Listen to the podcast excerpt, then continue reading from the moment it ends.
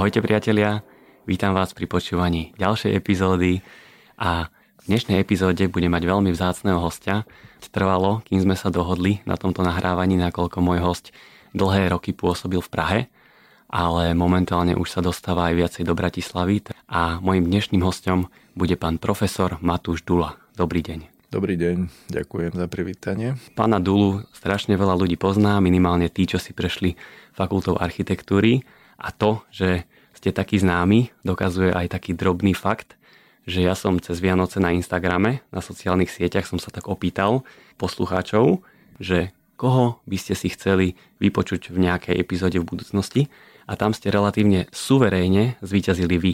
Takže vlastne poslucháči si vás vybrali, že by vás chceli počuť v tomto podcaste. Čo na to poviete? No len, či to je pravda. Vy, či, či vy nie ste len lichotník. Naozaj, ktorý, naozaj. Ktorý ma tu presvieča o nepravdách. No. Tak ak je to pravda, tak som, som poctený. Som skutočne poctený. No dúfam, že, nie, že ich nesklamem. Zároveň ste taký, že z vás pôsobíte, aspoň na mňa pôsobíte trošku tak, že z vás ide taký prirodzený rešpekt, tak by som možno začal takou otázkou, že strašne málo ľudí vie niečo o vašom štúdiu tak možno skúsme ísť úplne do minulosti a skúsme si niečo povedať o takých vašich začiatkoch a možno o vašom štúdiu na fakulte architektúry. Ja mám e, podozrenie, že ten rešpekt vyplýva z toho, že ja mám kutiky úst stabilne dole, na rozdiel od vás. Vy máte taký e, optimistický, štandardný úsmev e, a že či tá neprístupnosť nepremení z toho, že ako dnes sa všetci pri fotografovaní veselo usmievajú Neviem, či ste si všimli, že, sa, že staré fotky e, nie sú také.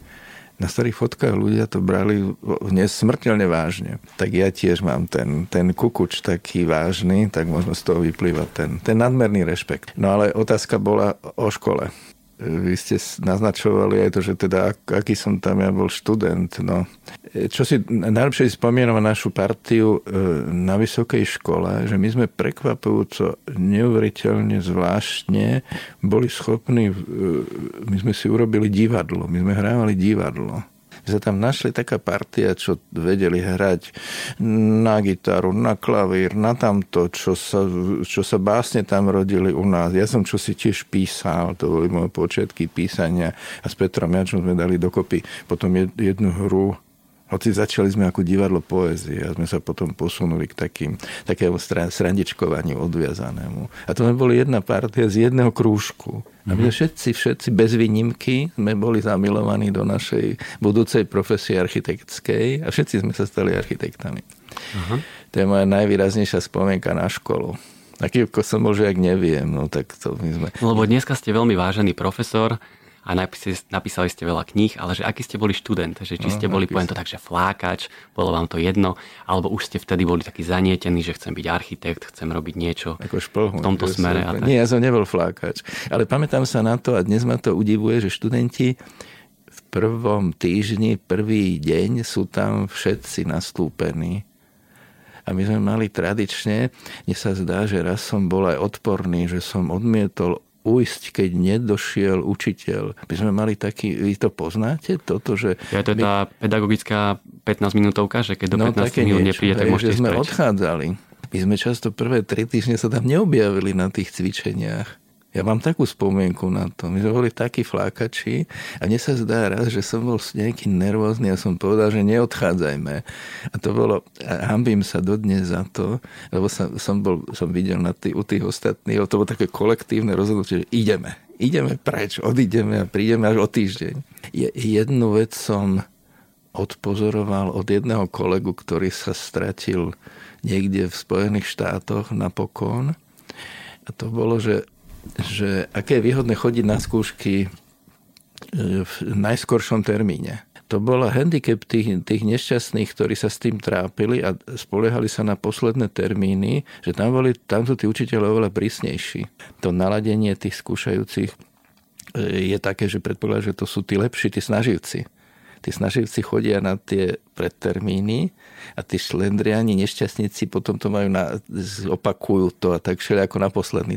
No a vy ste sa hneď potom vydali na tú dráhu tej teórie architektúry, alebo prečo ste si zvolili práve tento smer?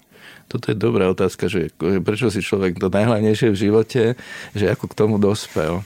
To mi je, vždycky mi je to smiešne, sa pamätám aj rozhodnutie to, že som nešiel projektovať a že som sa venoval písaniu, to sa tak zrodilo, že som hoci aj v tom divadle, že som, niečo som mal napísané a s Petrom Jančom sme dali dokopy dva texty a urobili jednu e, kvázi hru. A e, robil som vedeckú pomocnú silu u, u, u Mikyho Bašu.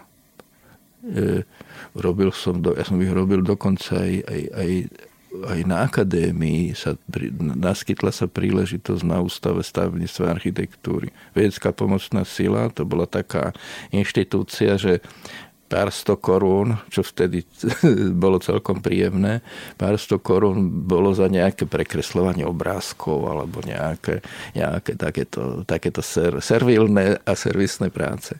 A, ja som, a potom bolo možno, že, či by som na, že by som na tú akadémiu mohli spracovať. No tak dobre, skúsim to. A po pár rokov som si uvedomil, že ja už projektovať nebudem, keď som tu na toto písanie, skúmanie, no a bolo. Uh-huh. No a vy ste sa potom, potom v čase ste sa tak vy vyšpecifikovali, že vy aj píšete, alebo aj ste veľa napísali, zároveň aj prednášate o 20. storočí a o architektúre 20. storočia. Tak prečo práve toto obdobie? To mi, ako to ten Umberto Eco to povedal, no tak v inom sa nevyznám. E, asi tam bol dôležitý moment, že som mal pocit, že možno napísať o tom, čo práve vzniká.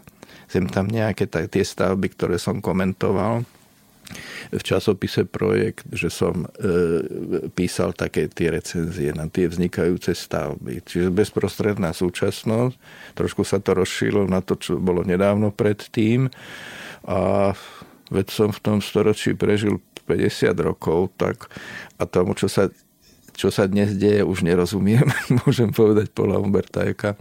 Takže zostalo to 20. storočie. A tá dávna história, na to boli vždycky nejakí špecialisti, ktorí tomu hlboko, ktorí tomu hlboko rozumeli. To som si teraz otestoval, keď som dostal možnosť napísať pre, pre mládež 12 plus stručné dejiny histórie z architektúry na Slovensku tak som sa potrápil s tými hlbokými historickými obdobiami a s tými komplikovanými termínmi, čo, sa tam, čo tam používame na presbyterium, kňazište, kňazisko, mm. tak som tam robil šarapatu, lebo som to musel vysvetliť e, lajkom a ešte mladým. Dobre, tak skúste nám vysvetliť presbyterium takto stručne, jasne pre 12-ročné dieťa. Ešte našťastie tam boli obrázky. Pôvodne tam nemali byť obrázky to má rafinovanie a múdro pani redaktorka Žačoková ma doviedla k tomu, že ja som to musel vysvetliť slovne. Žiadne zložitosti, žiadne... Proste... A, a ešte opakujem, že sa to dalo čítať. A že obrázky budú len jedna kapitola, jeden obrázok celkový. Čiže, čiže to sa nedalo vysvetliť, že na obrázku vpravo je kniazišťa, nad tým je rebrová gotická klenba. Takže tak. No dneska sa naozaj budeme v tomto rozhovore trošku motať okolo 20. storočia. A ja mám od vás knihu Doma architektúra na Slovensku, stručne dejiny. A tam som sa dočítal o takom pojme, že národná architektúra. Alebo aké sú jej prvky? To je krásny pojem, široký, všeobsiahly pojem, aj, ktorý je potom aj z veľkej, pra, z veľkej časti taký vyprázdnený národná architektúra. Môžeme sa na to pozrieť cez tú históriu, ako sa v tom na, v 19. storočí túto tieto menšie národy e, povedzme v Rakúsko-Horsku, že sa usilovali osamostatniť všeli ako jazykmi, aj územiami a tak podobne. A že sa k tomu pripojila architekt, aj architektúra staviteľstvo, že by malo byť inakšie. Každý národ by mal sa niečím od toho najlepšieho, toho, naj, najbezprostrednejšieho suseda odlišovať. Friedrich Achleitner bol ten, ktorý to trošku ironicky povedal, že sa to tí národní špičkoví architekti usilovali vytvoriť pre tie národy polský, slovenský, český či českom alebo moravský vytvoriť nejakú typickú národnú architektúru a vysvetlo nakoniec, že to sa mimoriadne podobalo tie ich, tie ich produkty. Jurkovič to tiež zmiešal, pretože Jurkovič bol orientovaný, veď pôsobil na Morave, cítil tú súvislosť svoju so Slovenskom a urobil tam zmes takú slovensko-moravskú, možno trochu českú v tej svojej architektúre, keď, sa, keď odkazoval na ľudové umenie. Tak oni často sa, sa obracali na to staršie ľudové umenie a z neho čerpali No a potom sa to navzájom podobalo a, a ešte sa to, našťastie sa to líšilo podľa toho, jak boli tí architekti schopní a, a takí fundovaní a, a talentovaní. No ale neodpovedal som na tú otázku národná architektúra. Môžete zapýtať dnes, čo je to národná architektúra. O tom teda, myslím, môžeme hlboko pochybovať, že existujú nejaké tie, tie genetické vnútri v nás sú zafixované tie danosti, ktoré dokonca v architektúre, keď ju vytvoríme pre nás, pre náš národ, že je odlišná od toho, túto za hranicami, túto na jednej strane, koľko kilometrov máme za hranicami iný národ? 20? Alebo, alebo, alebo 40 kilometrov je o, o, zásadne iný národ národ. No tak tam o tom možno hlboko pochybať. Ale ja to nechcem celkom znehodnotiť, lebo to také jemné hľadanie tých odtieňov a toho, čo v tom spoločenstve sme zvykli robiť. Hej, e, napríklad Česi, znovu včera som sa s stretol v rozhovore, čo sa týkal vytvarného umenia súloch od Sabiny Amkovičovej názor, že Česi tiež majú dojem, že slovenské sochárstvo bolo v niečom také smelšie hovorím najmä o tom období toho, toho, no, toho socialistického, neskoro moderného. Že bolo smelšie. Aj v architektúre sa to vyskytuje, že Česi považovali mnohé slovenské výtvory za také, také odváznejšie, uvoľnejšie, smelšie. Je to národná vlastnosť toto? Isté národná v zmysle, že máme niekde v krvi tie, tie, tie genetické parametre, že to takto vytvárame. No. Podarilo sa to vlastne tomu Dušanovi Jurkovičovi alebo, alebo Milanovi Harmincovi, o ktorom ste tiež písali niekde, že to je Nestor slovenskej architektúry, že podarilo sa im nejaké takéto črty naozaj nájsť v tej architektúre? My keď sa dívame aj na iné obdobia, tak sa môžeme s úsmevom pozrieť, ako v socialistickom realizme sa usilovali o o to, ako sa, ja neviem kto, kubis, kubizmus v českej architektúre. Akurát včera som úplným omylom išiel okolo toho chocholovho kubistického domu. Krásne je. Je to efektné. Koľko ich bolo? Ešte aj dole pod ním je ten ďalší na prstoch jednej, dvoch, troch rúk ich spočítame, obdivujeme to. A čo je v Prahe pod Vyšehradom? Tam ten, uh-huh. áno obdivujeme to, urobili si z toho správne, urobili si kult okolo toho, odkopírovali to od toho, od toho Picasa, kedy, po koľkých rokoch, po desiatich, e, e, rozumiete, že e, na niektoré tie epizódy v tej architektúre sa dívame s hlbokým obdivom, ale tá ich taká fundovanosť, vnútorná zakotvenosť, to nie je. Je to, je to jedna, jedna z možných ciest. My sme zakliatí v tom, že hľadáme vždycky iné nové riešenia odlišné od tých minulých. Hej. Často ich staviame na takéto ako fundamenty, národné fundamenty, ale to tak nebolo. Harminc, veď to bol eklektik, ktorý staval na, na, v strede Budapešti, kopíroval odvážne, smelo, bez akýchkoľvek zábran. A potom, keď videl, že, že v jeho ateliéri sa, sa teteli tými, tými mladými, ktorí obdivujú modernu, no tak bol schopný postaviť čo túto evangelický kostol, ktorý je úplne bez toho vzťahu k niečomu historickému a vonkoncom nie k slovenskému. Keď bolo treba postaviť slovenský v Mikuláši vilu so slovenskými ornamentami vymalovanými v interiéri a v exteriéri je čo? Neobarokové nadpražia a vežička na rohu na spôsob čoho? Sedmohradských kostolíkov. No zmes vždycky, ne, nehorazná zmes. A chudák Jurkovič, Jurkovič v takých tých svojich poznom veku, v tých rozmrzených poznámkach hovorí, že moderná, veď to je úspornosť, ekonomičnosť, že to je len, sa len štilizujú. E, neviem to dobre ocitovať tie jeho, tie jeho rozmrzené poznámky, že veď aj on sa vždy usiloval, aby to bolo ekonomické, úsporné, efektné. A to neznamená, že sa má zdať tých svojich dávnych predstav o ornamente a kráse architektúry. No, ich postihlo týchto e, ľudí v tom, v tom rannom 20. storočí, ak tak by sa dalo povedať, postihlo to, že veľmi rýchlo, v rýchlej frekvencii menili tie štýly. Ešte keď na konci 19.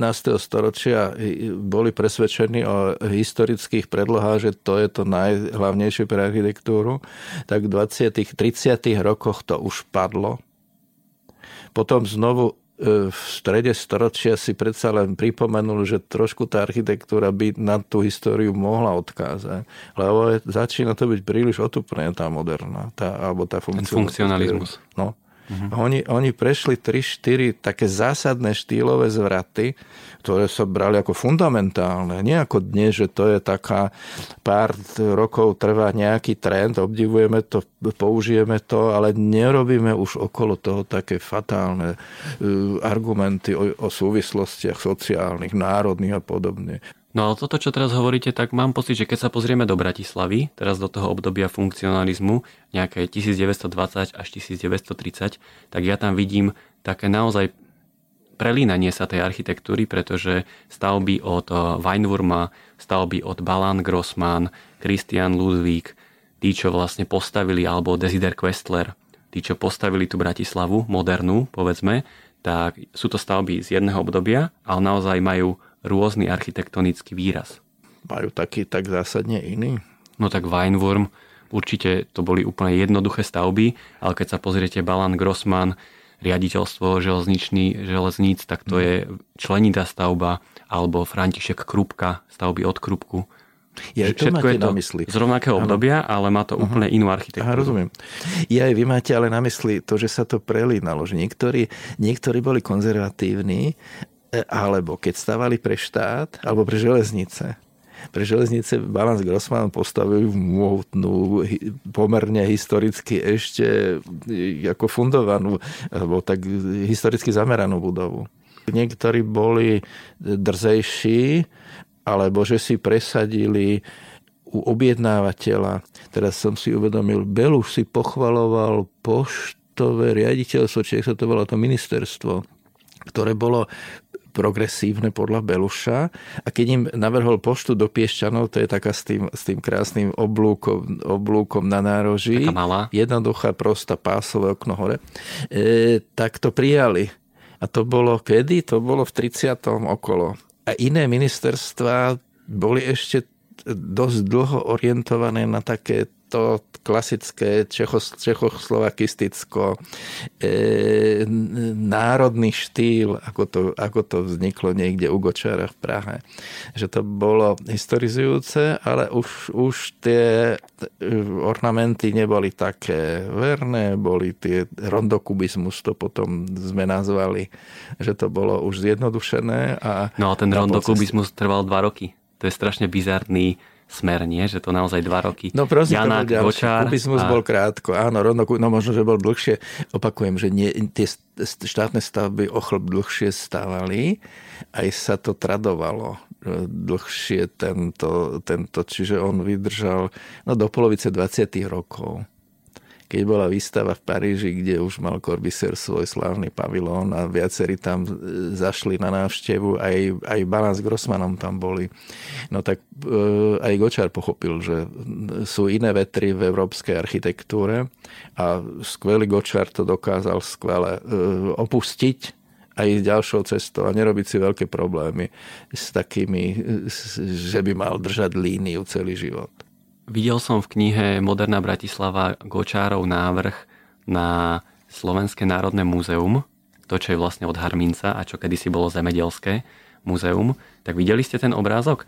To je, vyzerá to ako, ako hrad, dokonca strašne také členité, až také cimbúrie, ako keby tam bolo a to bol vlastne jeho návrh na novú budovu Slovenského národného múzea.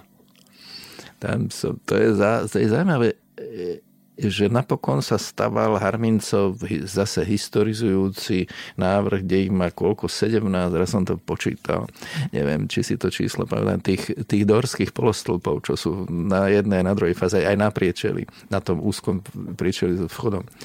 E, toto je záhada. Ako sa, e, áno, tam kvitli rôzne takéto, takéto návrhy na toto zemedelské, čiže v istom zmysle tradičné, tiež oni zrejme to spájali s tým, potom tam vkladali tieto tieto rondogupistické predstavy. A znamená, že, že vyhral, že sa napokon dostal tento potvor Harminc k tej realizácii, akože slovenský architekt Hej, akože, no áno, bol, Harmit bol et, etnický Slovák. Harmit, to musel byť pozoruhodný chlapík, tento Harmit, že nad touto pražskou e, skupinou ktorá nepochybne bola výborná. Hej. To boli skvelí architekti z veľkého hlavného mesta a že sa tu podarilo, to, to bolo nebývalé, že zvíťaziť nad Pražákmi. Lebo Praha bola centrum, tam boli sústrední najlepší a hneď architekti nielen slovenskí, aj tí Česi, čo sem prišli po prevrate, sa sťažovali na to, že im berú prácu Pražáci, že to tam v Prahe vybavujú a takto pragocentricky si nahrávajú projekty. Ešte keď zostaneme trošku v tej moderne, tak eh, kto podľa vás priniesol modernú architektúru na Slovensko? Keď sa posunieme od toho Jurkoviča ďalej, a ideme skôr do tej témy Emil Beluš, Karfík, naozaj Weinwurm. Tak a kto? Mm, no, možno e, Krejcár, keď postavil Machná, čo je vlastne jeho najzachovalejšia alebo najucelenejšia, ako tak zachovala, no už, je, už dosť rozoberáme a chátra, stavba, e, tak to bolo asi najefektnejšie, že to sa vyrovnalo tým, tým európskym, pri najmenšom tým európskym funkcionalistickým dielam. Dobre, to bol taký export. Keď som si to pozeral detailne, tak som zistil, že jediné, je, že tam všetko robili české firmy okrem, e, okrem okien Krausových okien. Všetko ostatné bolo z Čiech, dovážané z Čiech, že aj Krecar sa tam vozil taxikom, z Prahy chodil.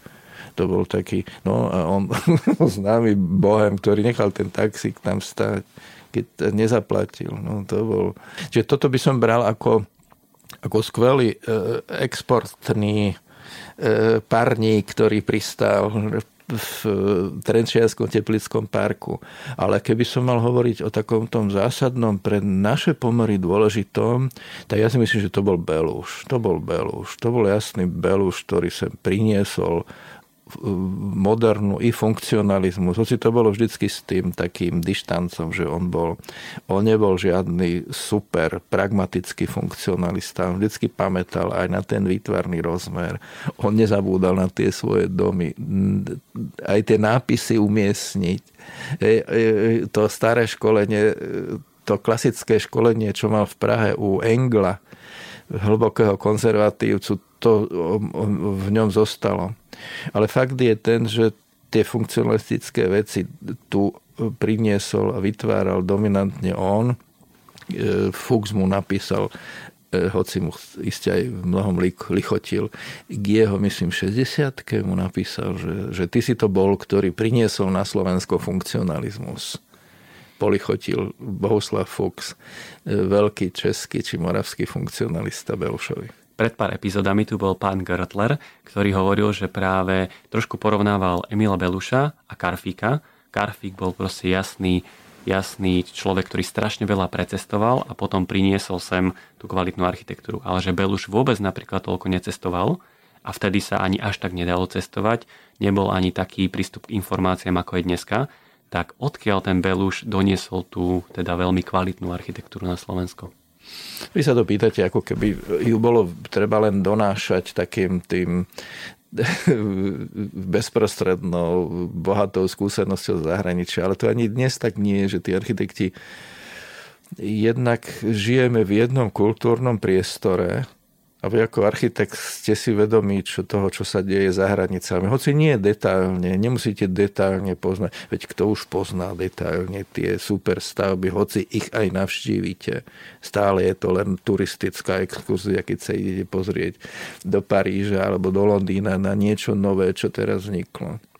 No, tak sa mi zdalo, že že to tak presa... ešte cez tú železnú oponu, ako to presakovalo. My máme dojem o tom, že to bolo také, úplne sme boli oddelení, ale vôbec to tak nebolo. Veď tu sa každý bol, sledoval tie časopisy, každý z architektov bol si vedomý, čo sa tam deje a, a, a súťou to napodobňoval, sledoval alebo dokonca kopíroval.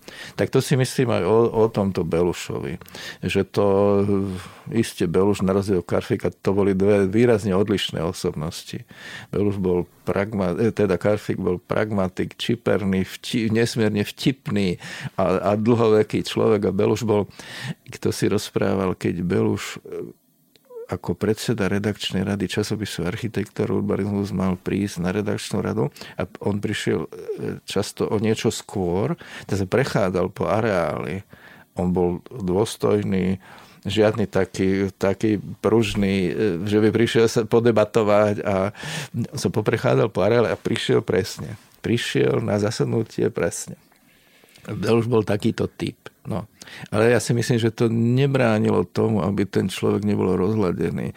Veď on založil, rozumiete, dva časopisy založil. Technický odbor slovenský ešte v medzivojnovom období, kde musel reflektovať to, čo sa deje vonku. Hoci bol silne zameraný na, na takúto technickú stránku architektúry u nás. Tak ja iste si, ja som ho aj bezprostrednejšie poznal Beluša ako Karfika, ale nechcem to tvrdiť, pretože mi bol bližší. O to vôbec by som nehovoril o tom. Ani preto, že som napísal tú veľkú knižku. Ale myslím si, že neuveriteľné množstvo práce ten človek urobil. Ja som dokonca rozmýšľal, že tú knižku napíšem kriticky proti nemu lebo môžeme mať za radom výhrady proti jeho stávam pochybovať o nich, že? A potom som si uvedomil, ale prečo? Ten človek, koľko dva časopisy založil, jednu fakultu založil, jeden spolok architektov, všade bol. On bol akademikom dokonca, neuveriteľné, akademikom z akadémie vied. Vied, prosím pekne. Od, ako ďaleko my máme od, od tej právej vedy. Neuveriteľný človek to bol. Že ako to všetko stíhal vlastne. Podľa mňa on bol racionálny, pracovitý. On za koľko? Za dva týždne či za týždeň vyprojektoval tých, na Miletičovej tie domy. To bolo treba, to raz, dva mal hotové. Na Trenčianskej asi, nie? Také biele. Tam, tam Miletičová Trenčianska, to bolo meské, také núdzové, minimálne bývanie. Aj, aj mladú gardu vyprojektoval za nejaký takýto minimálny čas. Ale sám, však musel mať nejaký konvoj projektantov so sebou, nie? Veď či sám to kreslil celé? Podľa mňa sám. Podľa mňa sám. Ja neviem o tom, že by niekto u neho pracoval. Isté má nejakú, nejakú rozmnožovú, nejakú sekretárku tam mal v tej svojej kancele. Pár ľudí sa tam vyskytovalo, ale on bol racionálny, pracovitý, striktný, prísny. A vlastne možno ani nebol schopný spolupráce toto sú vždy také otázne veci. Ja to už dobre neviem posúdiť do tej minulosti. To ako neviete, keď boli traja autori, že ktorý bol ten hlavný, čo vymyslel ten, to, čo nás architektov priťahuje, ktorý bol ten, čo tam tu čo rysoval a Svetko to všetko vymyslel a Ďurkovič bol ten statočný v pozadí, ktorý to, ktorý to nakreslil. Ako to bolo? No. Dobre, tak poďme sa trošku posunúť ďalej lebo ja si ešte pamätám z prednášok na fakulte architektúry, že vy ste nám prednášali aj o období postmoderny a dokonca ste aj celkom fanúšik postmoderny, čo je veľmi zaujímavé, lebo väčšinou je to vnímané ako také čierne obdobie v architektúre. Tak povedzte nám k tomu prosím niečo z takého odborného hľadiska. Áno, to, to, to pekne hovoríte, čierne obdobie. E, no, to boli tie dôsledky. Veď som pred chvíľou hovoril o tom, ako tie obdobia sa rôzne striedajú, ako s odstupom času máme o nich také pochybnosti, že nám to prípada také také tézovité, umelo e, secesiu, ako dlh, dlhú dobu secesiu sme považovali za, za, za, fatálny omyl. Hej, ja to, ešte aj keď prednášam o secesii, tak trošku to tak naznačím, že tieto Secesia muchové... je fatálny omyl? Áno, Fakt? A prečo? No modernisti, pre modernistov, ako to ten los mám v prednáške taký citát, že kde sú dnes diela Olbrichov, losov citát, škola v Nancy, čo už dnes znamená škola v Nancy. To bol pre nich omyl, lebo išli čírou tou cestou toho, toho funkcionalistického redukcionizmu. Ozdobovanie, vymýšľanie ďalších ozdob florálneho charakteru. Ale ja som mal o inom hovoriť. E, o postmodernizme. Lenže my sme tým žili. Ja keď som skončil školu, tak sme žili v tom neskoro modernom, respektíve neskoro socialistickom svete, kde sa to nejak príliš opakovalo najmä sme to cítili v tej architektúre, ako sa tá moderná už príliš e, opakuje, už stratilo čaro tá hra tých základných objemov vo svetle, ako o architektúre hovoril Corbusier, stratilo to, to svoje čaro, lebo to už prestalo byť originálne, prestalo to byť kontrastné voči tomu historickému, čo bolo okolo, tie prosté, moderné, funkcionalistické stavby.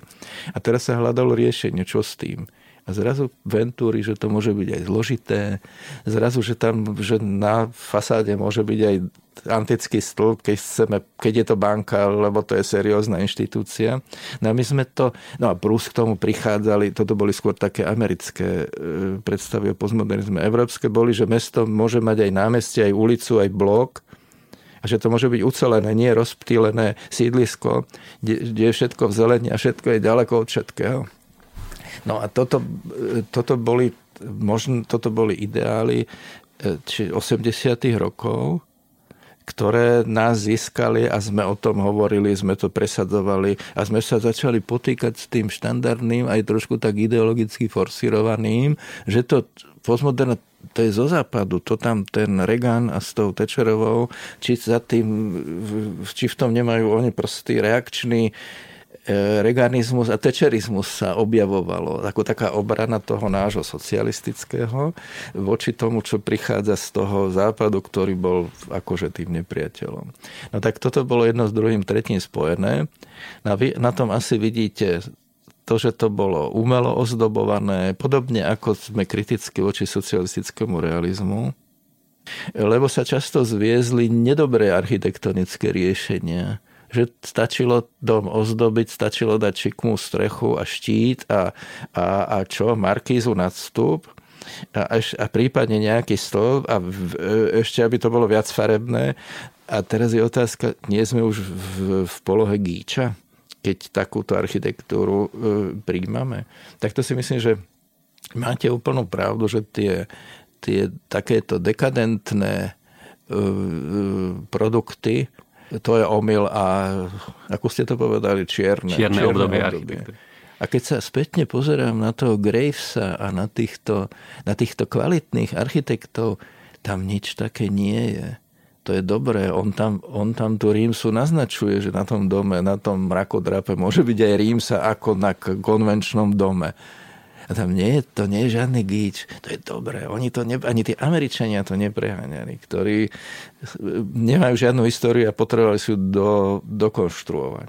A to, že, tie, že ten dom nemusí byť, že e, ako tá moderna, ten otupný stereotyp mala za ideál, opakovanie všetkého, sídliska, otupné sídliska z rovnakých domov. To, že to tak nemusí byť a že na tej VUB je, na tej na jednej fasade akési prerušenie, tako, cez viacero poschodí siaha taká, také, vyč, také, také vyčlenenie, akýsi stĺp tam ide. To je postmodernistický, postmodernistický právo, že nemusí to byť všetko stereotypné, môžete v, te, v tom dome aj niečím vybočiť. A toto som sa vás presne chcel opýtať, trošičku ste už odpovedali s tým Gravesom, že keby ste nám mohli povedať tak pár príkladov z tej postmoderny, ktoré sú tie dobré príklady. Že je to tá tá postivá reakcia práve na tú modernú, ktorá je ale kvalitne spravená. Tak mm-hmm. máme nejaké takéto dobré príklady kľudne zo sveta? Ja som nedávno dávnejšie som hovoril s Janou Tichou, ktorá raz po návšteve Bratislavy hovorí, že na tom Národnom divadle vidí aj postmodernistické nejaké vplyvy. Podľa mňa, keby to Martin Kusy s Palom Paňákom počuli, tak by sa začudovali. A ja som si uvedomil, že asi ten Peter Bauer, ktorý bol taký taký naratívnejší, by som povedal, hoci oni potom sa rozišli v tých názoroch. Ale že od neho, ktorý mal na starosti predovšetkým vonkajšie úpravy a fasádu, že by som tam vedel, tam je taký pavilónik, ktorý vyzerá trošku, trošku exoticky smerom do mesta na rohu divadla aj som to teraz dal do, nejakého, do nejakej kapitoly, do jednej knižky, že, že predsa len sa aj u týchto architektov, ktorí dbali na to, aby ten ich dom nešiel príliš s nejakými krátkodobými a takými krátkodychými e, trendami, ako keby módnymi trendami, dbali na to, lebo divadlo také nemá prečo byť. Divadlo je, je, je na, takmer väčšné, má byť takmer väčšné, trošku preháňam že má niečo dlhodobejšie a také, také fundamentálnejšie sledovať. E, napriek tomu, že sa im tam nejaký odkaz e, objavil. A potom si uvedomil, no veď oni dokonca ako diametrálne sa líšili v tom názore, ktorý kedysi v jednej súťaži e, profesor Lacko e, presadzoval. Neviem, či to máte v pamäti rozvoľnené to bolo, že na stovky metrov od seba bolo tam pár veľkých figuratívnych stavieb na celom tomto území. To je teraz husto zastávané Zahahady, Eurové a, e, a kusy s paňákom robili na to e, projekt toho celého územia, kde to nakreslili už kompaktnejšie, kde urobili námestie pred divadlom, kde urobili ulicu, ktorá je z jednej aj z druhej strany zastávaná a postupne sa zastavuje môžem povedať, že toto bol, s týmto prišla postmoderna. Postmoderný urbanizmus bol ten, ktorý mal mestu vrátiť ulicu, námestie, blok, sceliť to. Nie to stavať vo voľnom priestranstve ala, boli, ala sídliska, čo malo tú logiku, sú výborné, ako Musil povedal, sú to noclahárne, ale to sú výborné noclahárne. To je na, na to, aby sa tam mohlo v tichu bývať, nie že vám ide, e, ide vám e, doprava rovno popod okna spálne, čo nám hrozí pri takomto spôsobe stavania mesta. Že som na uličnej čiare e, postavím dom. Modernisti to stavali ďaleko, medzi stromami, v zelení, orientované správnym smerom. Nie tak ako v meste, že tie bloky sú na všetky štyri svetové strany orientované, čiže aj nevýhodne. No, tak ja tvrdím, že, a to bol najmä ten európsky príspevok postmodernizmu, že sa mesto má vrátiť e, k tej svojej niekdajšej podobe a nie sa rozpadávať na solitárne, ikonické stavy, stavané stovky metrov od seba a vzdialené. Mhm. A táto koncepcia od e, Kusy Paňák, to bola tá koncepcia, v ktorej oni aj povedali, že alebo načrtli takú tú os e, cez Dunaj, že vlastne na jednej strane stojí Národné divadlo, potom má byť nejaká lávka cez Dunaj, tam by mala byť nejaká ďalšia kultúrna stavba v Nalide? Ja neviem celkom presne e, e, tie detaily, pretože keď už k tomu mám povedať tomu prechodu cez ten Dunaj. Dunaj je veľká rieka, na rozdiel všetkých ostatných, ktoré tu máme. A nie som celkom presvedčený, že e, má zmysel hovoriť o, takejto o takomto vzdialenom prepojení. E, Polo námestie pred divadlom a niečo skoro možno pol kilometra na opačnej strane vzdialené. Mám pocit, že to je už trošku trošku príliš e, prehnaná predstava, že to súvisí, že to bude súvisieť. Ani keď sa to prepojí tou lávkou?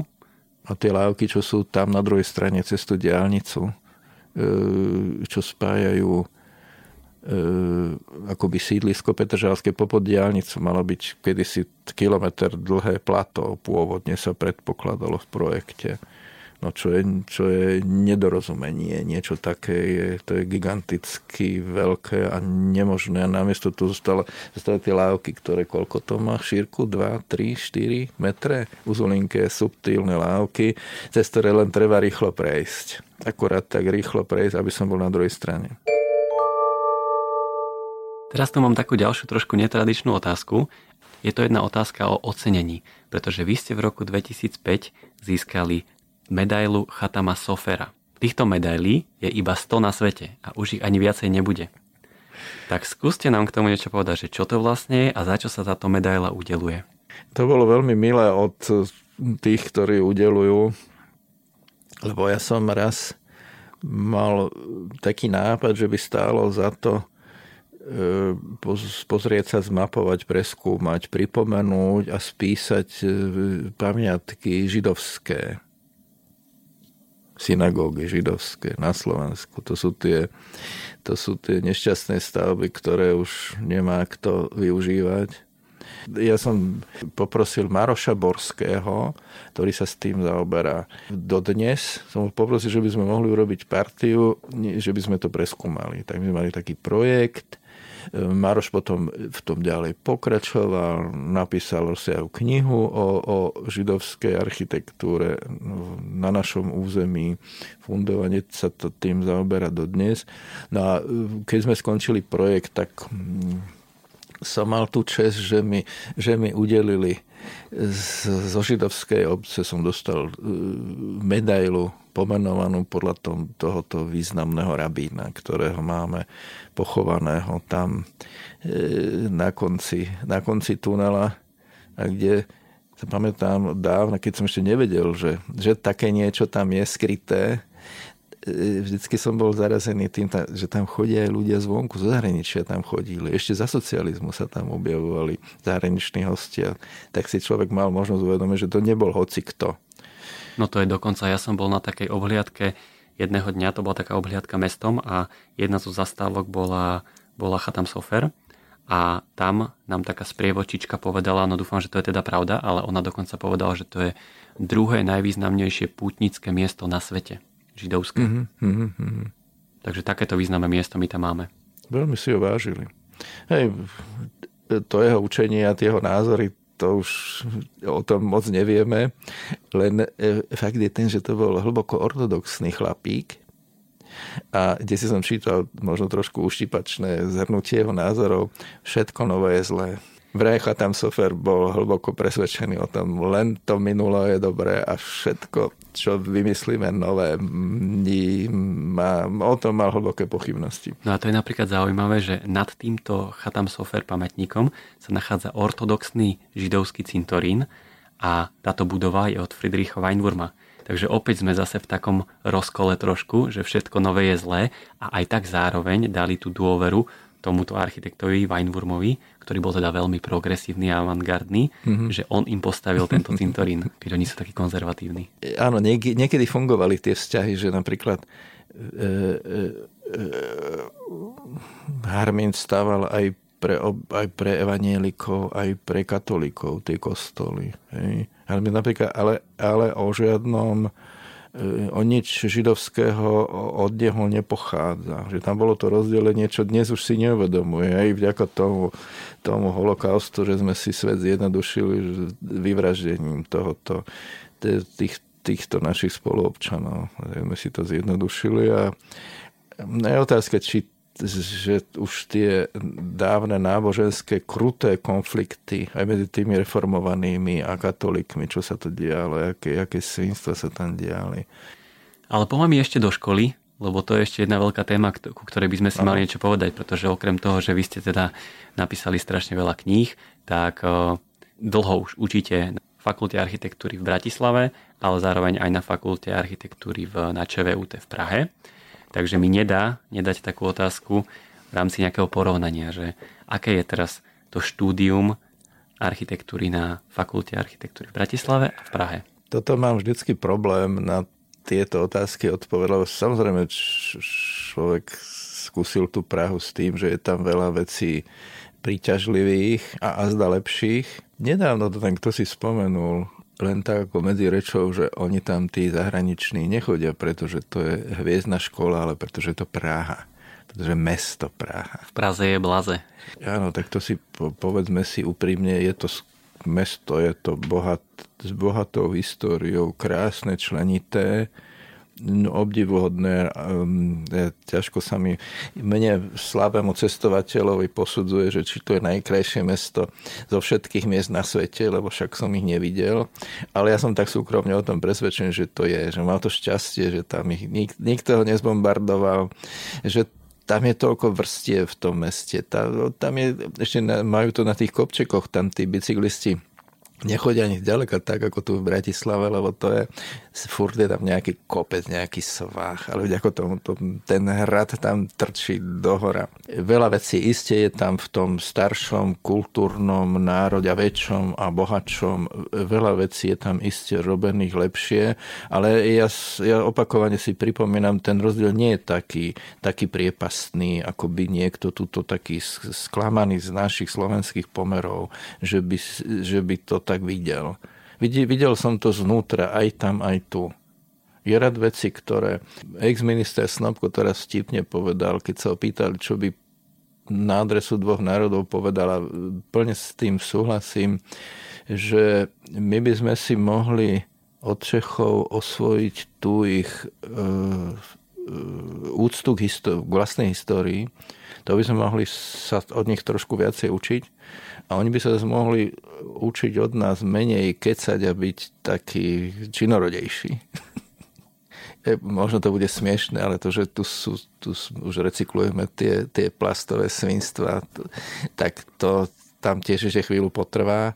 Nie, a tak ďalej, no ja viem, to sú také komické veci, že aj ďalničné známky sa už tam dajú kúpiť cez internet, už tiež tam sa k tomu, sa k tomu dostali. E, zase to ich keď sa nevedie k tomu, že sú, oni sú zodpovednejší pri tom výbere tých ľudí, ktorých si tam dosadzujú. Hoci, hoci celá Praha si myslí o súčasnom prezidentovi svoje, to sa im trošku posmievam, že vy tu takú pozornosť venujete e, v práci nad tým, koho si vyberiete na vedúceho katedry, do ateliéru a tak podobne.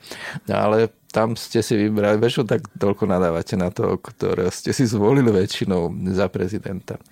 No nič a nič zlom.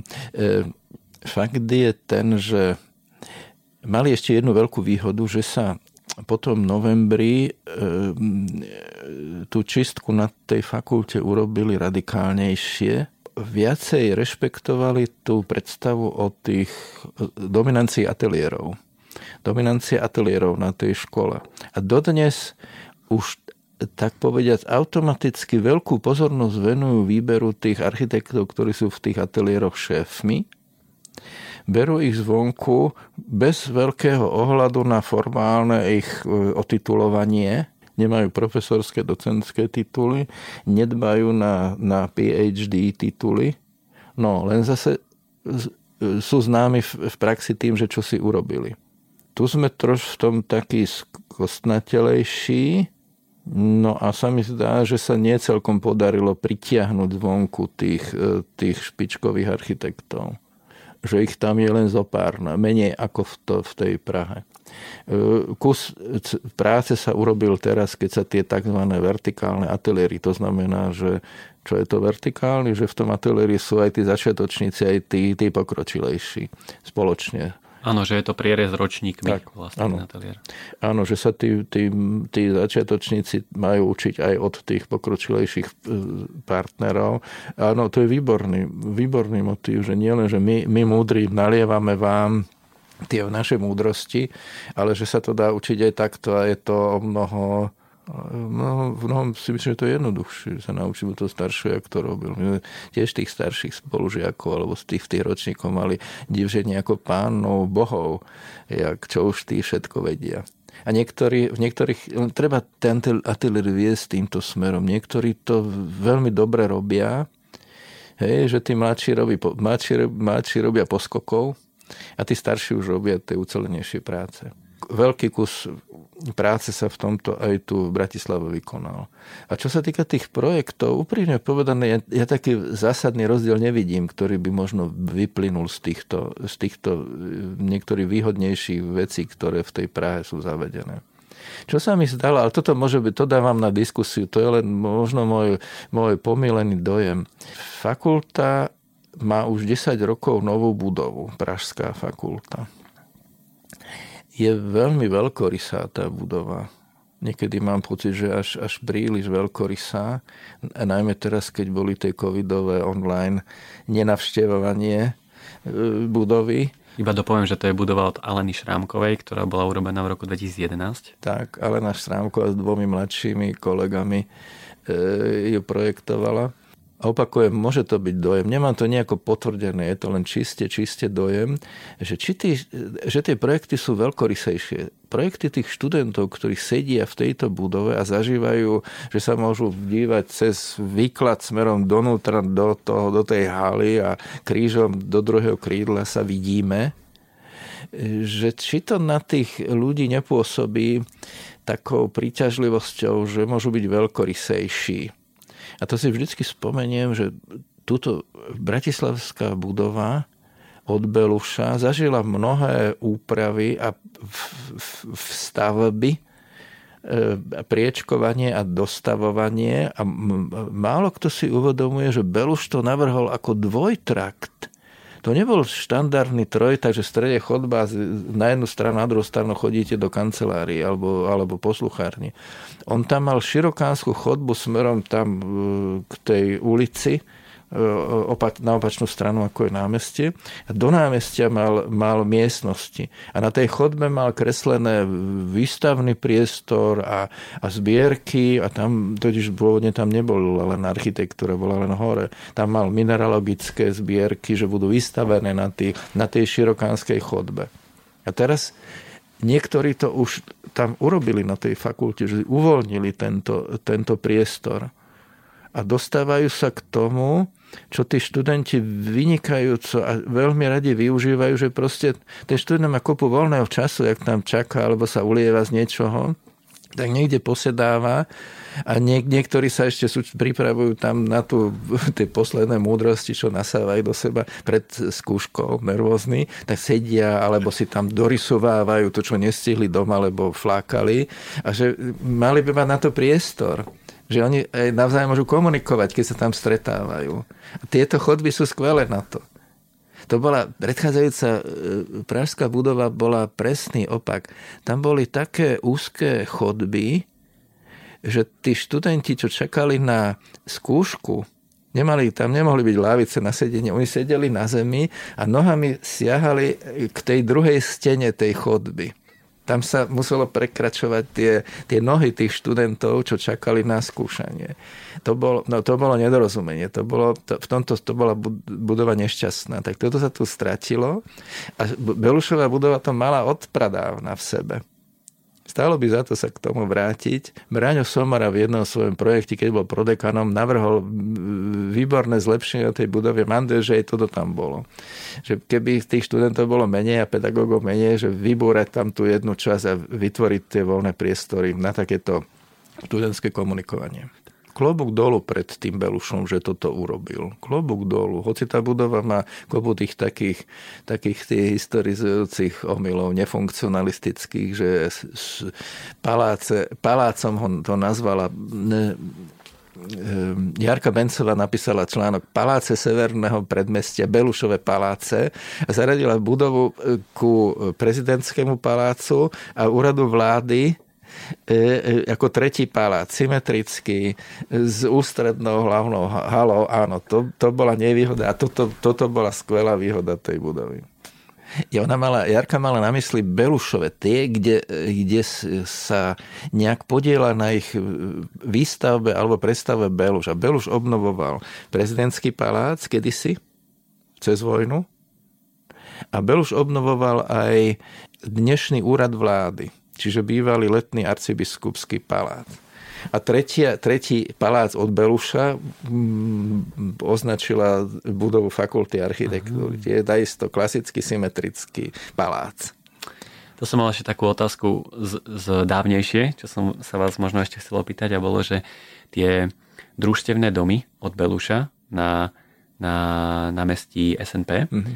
tak čo hovoríte na to, že sa tam vlastne zase vybúrala tá pôvodná zástavba a nahradili ju tieto domy. Lebo to je vlastne taká téma, ktorá sa rieši neustále aj dneska, že niečo chceme spúrať, nejaké mm. historické centrum. Takto sa zbúralo aj kamenné námestie, mm. kde pristal hotel Kiev a Tesco. Tak e, aj toto je taká téma, o ktorej možno nie, nie každý vie, že vnímame tieto domy, že tam sú a dlho, ale tiež ten, ten príbeh za nimi je také, že sa to vybúralo a postavili sa tam tri domy. Dokonca ano. najprv prvý a tretí ano. a až potom sa postavil ten stredný. Áno, áno, áno, presne tak. Áno, tak to no už zabudneme. Už generácie viaceré e, e, sú od tých čias e, čo sa to postavilo, na, na to zabúdame. To mi prišiel podobne zábavný, vtipný a originálny mi prišiel e, Štefanov Holčíkov názor na búranie Istropolisu. Lebo všetci sme mali tendenciu skôr byť proti tomu. Nebúrajte to, lebo predsa len to má nejaké hodnoty, malo hodnoty a e, zaradili sme si to do toho obrazu a tak ďalej a tak ďalej. A Holčík pripomenul, ale ešte predtým tam všeli, čo bolo, aj to mu sa muselo zbúrať a pripomína nejaký palác, o ktorom, nejaký objekt, o ktorom vôbec už nikto nevie, len on, hlboký znalec dávnej histórie. No veď aj ten sa zbúral, tak zbúrajme aj Istropolis. Zjednodušenie, tlmočím Štefanov Holčíkov názor, čo som desi zachytil letmo. No áno, aj Beluš to, to to boli to, ale to boli časy, keď to búranie toho minulého sa nebralo tak kriticky ako sa, ako sa to berie dnes. Hoci tam stáli, to neboli e, nejaké biedne prízemné domy, ako boli na podhradí, že to padalo. To boli, to boli dosť honosné domy, vôbec neviem, čo boli zač. No ale tak sa rozhodli. Družstevníci sa rozhodli a stávalo sa ten efekt toho, toho nového, Belš potom sa musel spovedať, napísal taký článok o tom, že že aké materiály sa na to použili a že to boli materiály alebo firmy, ktoré to stávali, to boli domáce. Ako keby sa zdalo, že ho obviňovali, že je to nejaké príliš také cudzokrajné alebo bohaté. Niečo tam bolo v pozadí. On napísal taký, obha, taký článok, obhajoba toho, že to bolo z domáce zdroje. Tie družstva boli silná inštitúcia silná, taká vitálna inštitúcia, zrejme Hodža, predseda vlády, agrárna strana, že tam bola veľmi silná taká centrálna podpora. Aké sú podľa vás kvality dobrého pedagóga? To je dobrá otázka nesprávnemu povedajúcemu. Keby som to začal rozprávať, tak samozrejme by som mal mať pocit, že ja mám tie kvality toho správneho. Hej ešte, áno, ešte by som mohol byť v pozícii, že chcel by som byť takým s tým správnym pedagógom. Nie som ním, ale mal by som mať tieto vlastnosti. Ja som v tomto som, ja, ja nie som moc dobrý pedagóg. A prečo si myslíš, že nie si dobrý pedagóg? To vedomie, nie je to vedomie o tom, že ako to má vyzerať. Ja som Napokon na tej, na tej našej fakulte architektúry, všimnite si, tam sa, pr, tam sa forsíruje ten moment, že vonku niečo dokázal, niečo postavil. Zavolajme si toho výborného architekta a málo sa možno až príliš málo sa bazíruje na tom, že mal by mať aj nejaké pedagogické, aj na základnejšie vedomosti, nie je to ešte vzdelanie. Klobúk dolo, iste je to, je to odbor, vedný odbor, dôležitý. Už Komanský nám to tu pripomenul, že to môže byť oveľa lepšie, ako to bývalo. Len niekedy mám taký pocit z toho, že keď sa tu začne diskutovať, ono, iste, že sú tam aj tí, čo sa tí študenti na nich pozerajú kriticky, takí, ktorí ich nemajú ich radi ako je to ten vtip, že aký je rozdiel medzi pedagógom a pedofilom. Ten pedofil má tie deti naozaj rád. To je taký nekorektný, drsný vtip. Áno, niektorí tie pedagógovia po tých dlhých rokoch asi sú v očiach tých študentov tí nepriateľe. Hoci niekedy sa mi zdá, že potom, keď spomíname na tých našich učiteľov, tak práve takéto raritné výkony, na tie si vieme spomenúť ale zase iste, ko, koho máme najradšej? Tých, ktorí, ktorých vieme, že to robí statočne tú svoju, tú svoju robotu profesionálnu a že sa to snaží tým ľuďom podať a vidíme na tom, že to robí bezprostredne a že nebazíruje na tom, jak ten pedagóg v tom vtipe, že nebazíruje na, nejakom, na nejakých sekundárnych e, tých veciach. No a okrem toho, ja som ešte taký anarchický v tom, že hovorím, že by bolo, kľudne by sme mohli zrušiť príjmačky a takéto, takéto strašidelné návrhy ja opakovane podávam, čo našťastie to nikto nerešpektuje, lebo to sa berie ako, ako posvetné príjmačky na našu a talentov talentové, to posvetnosť toho talentu, tak ja mám takéto, takéto pofiderné rôzne názory, čo sa týka pedagogického procesu. Tak jediné, čo som presvedčený, je, že, že, že tí študenti to nie sú deti, ako je to v tom type, to sú dospelí ľudia, ktorí dobre vidia, kto je zač a čo je zač a oceňujú práve tých, ktorí v tej vlastnej práci niečo dosiahli a niečo im chcú odovzdať.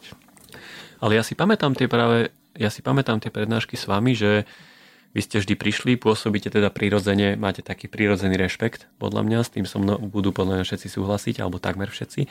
A teraz v tej aule namiesto toho, aby ste napríklad boli za tou katedrou, nejako schovaní a niečo si tam mumlali, tak ste prišli do stredu tej auly medzi tých študentov a dokázali ste si dokázali ste získať tú pozornosť tých študentov, takže pozornosť ste mali a veľmi zaujímavo ste rozprávali, ja si pamätám to 20. storočie, však takýto predvet som s vami mal.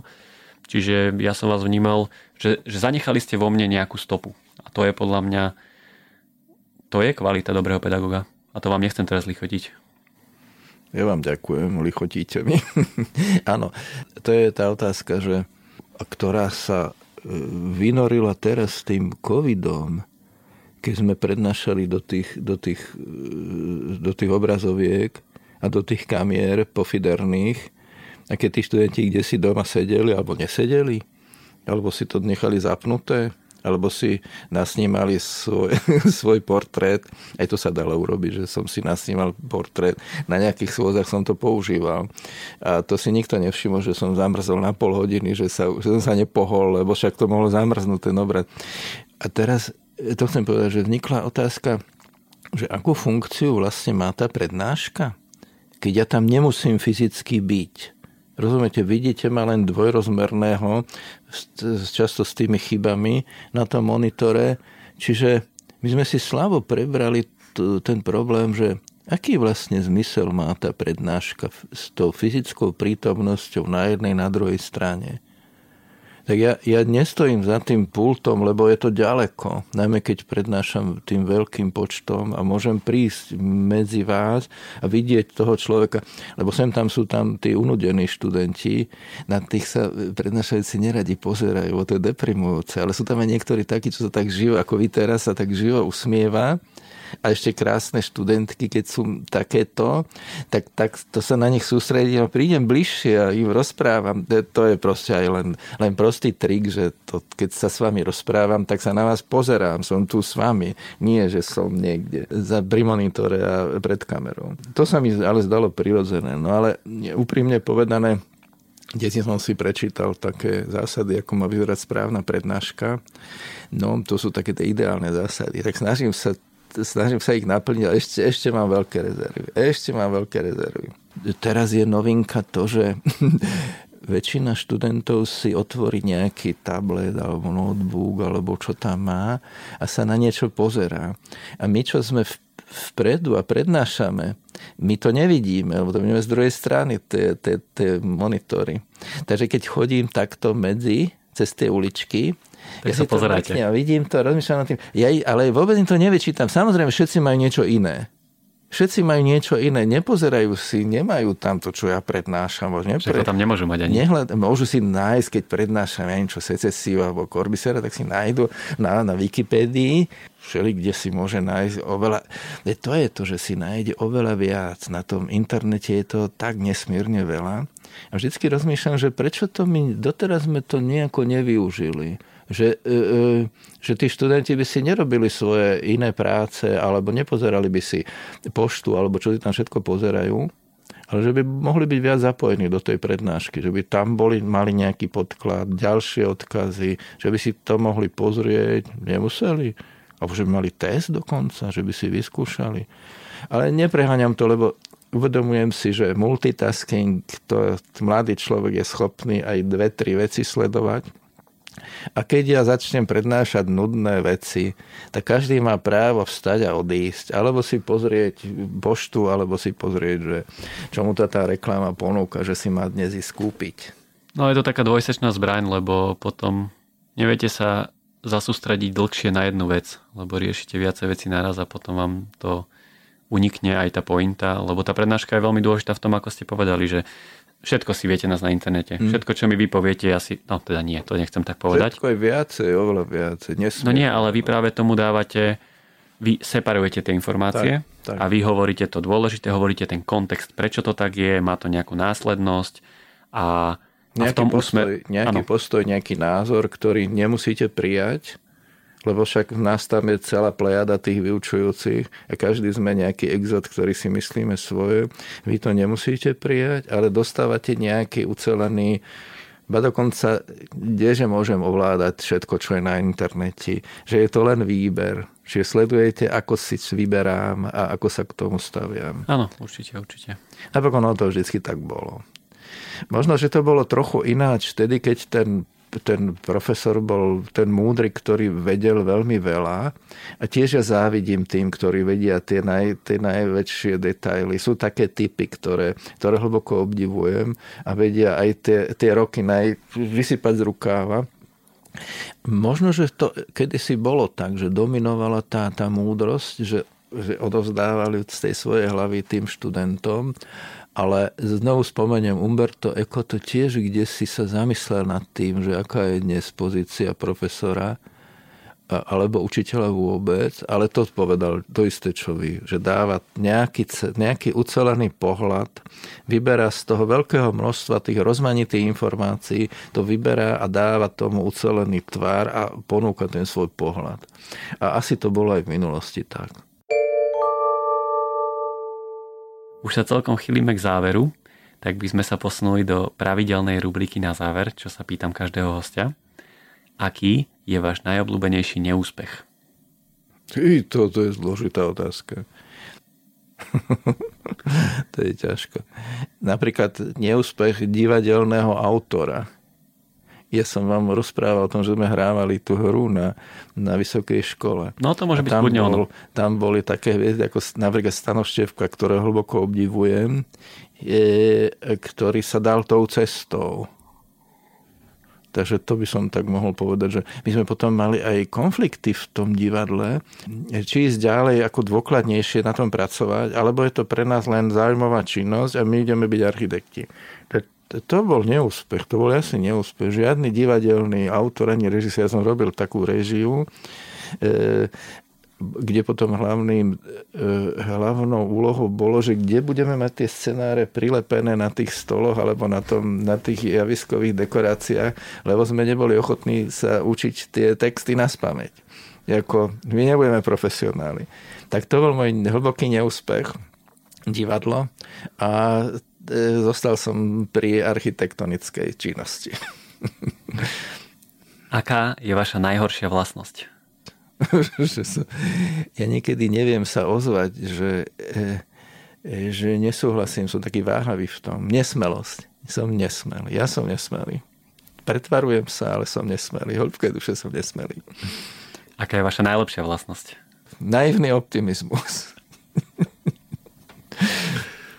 Byt alebo dom? Byt. Prečo?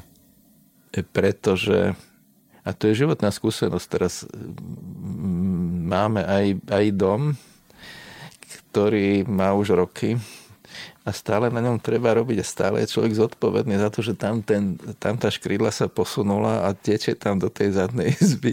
Našťastie to vyjdem hore, posuniem škrídlo, nie ako dnešné, moderné. Jak sa vy dostanete ku škrídle na modernom rodinnom dome, ja neviem, keď tam sú taká izolácia, hen taká izolácia. Ideálne. Alebo, alebo plochá strecha, hej. A zateká plochá strecha. No to je beznádejné. Ale je s tým veľa roboty. Takže byt. Aké je vaše najobľúbenejšie jedlo? Ešte je zaujímavé, že pri týchto otázkach musí, no aj rozmýšľate, ale celý podcast ste nerozmýšľali. Že nie. tam prišla otázka a hneď ste išli. Že... Nie, nie, ob, nie žiadne obľúbené jedlo, nie. Lebo oni sú tie... Jedla sú rôzne, každé z tých jedál má niečo špecifické a ja sa nechcem vzdať toho, že by som akoby, že najobľúbenejšie. Kávenky alebo kakaové rezy. Jedávate tieto sladkosti? Nie. Nie? Nie. A jedli ste to niekedy? Ja viem, že také existuje. Aha. Viem, že také existuje. Ja neviem ani, že či, či to medzi tým je rozdiel, alebo to je len iné, iné pomenovanie. Je to. No ja vám, mám to aj tu, po natáčaní by som vám veľmi rád odovzdal to, čo si vyberiete, preto tu aj tá otázka je. Ale je to taký keksík, ktorý vyzerá úplne rovnako. A to je práve to, že keksík, ktorý vyzerá úplne rovnako, má iný názov a inak chutí samozrejme. Aha. Rozdeluje populáciu na dve kasty. Hej? Že buď máte rád kávenky alebo kakové rezy. Takže, ale ak to nepoznáte, lebo to nedávate, tak samozrejme asi sa neviete vyjadriť. tak dostávame sa k poslednej otázke na záver. Architekti veľmi radi nosia čierne oblečenie. No a prečo si myslíte, že architekti nosia čierne oblečenie? Ó, to je otázka si to Áno, to je dojem, áno, áno. Toto je dobrá otázka aj preto, že nechcem byť e, taký nevďačný, ale je rozdiel medzi tým, ako sa oblieka e, populácia v Bratislave a v Prahe. Hovorí vám to niečo? Všimli ste si to? Ľudne to rozvinte. Ja si to opakovane všímam. No, rozdiel je v to, áno, tí architekti, e, študenti architektúry majú tendenciu byť takto striedmo, čiže čierne. No, podľa mňa sa v Bratislave obliekajú ľudia oveľa o triedu lepšie ako v Prahe. A ja už mám na to takú teóriu, že je to vplyv nedalekého veľkého tradičného mesta. Viedeň. Čiže Viedne. Chvíľu som koketoval s tým, že Budapešť, ako staré uhorské, noblesné, ale Janoš Tempel hovorí, že vôbec nie. Nie, nie, nie, Budapešť nie. Janoš Tempel, ktorý tam študoval. No ale to som odbočil od oblečenia architektov. Takže mňa to teší, že, že to e, takáto, takáto vlna tu existuje. Príčinu neviem. Asi je to tá, ten trend, trend k takému tej redukcii, minimalizmu. Ten architekt vždycky, keď rozhoduje o tom dome, tak má obrovské množstvo možností, ako to má vyzerať. Redukuje to a to, to čierne je také naj...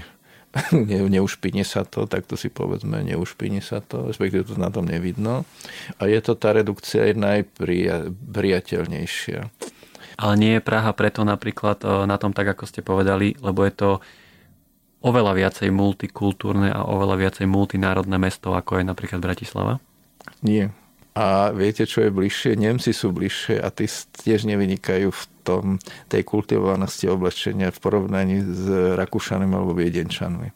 Dobre, tak e, takto pekne sme to ukončili s oblečením. Tak by som vám takto na záver veľmi rád poďakoval, že ste teda prijali pozvanie do tohto podcastu, že ste veľmi pekne aj ľudsky rozprávali a strašne veľa zaujímavých informácií sme sa dozvedeli práve z toho 20. storočia, ktorému sa vy dlhodobo venujete vo svojich knihách a zároveň aj v prednáškach, takže ďakujem veľmi pekne, že ste tu boli. Ďakujem vám za možnosť porozprávať.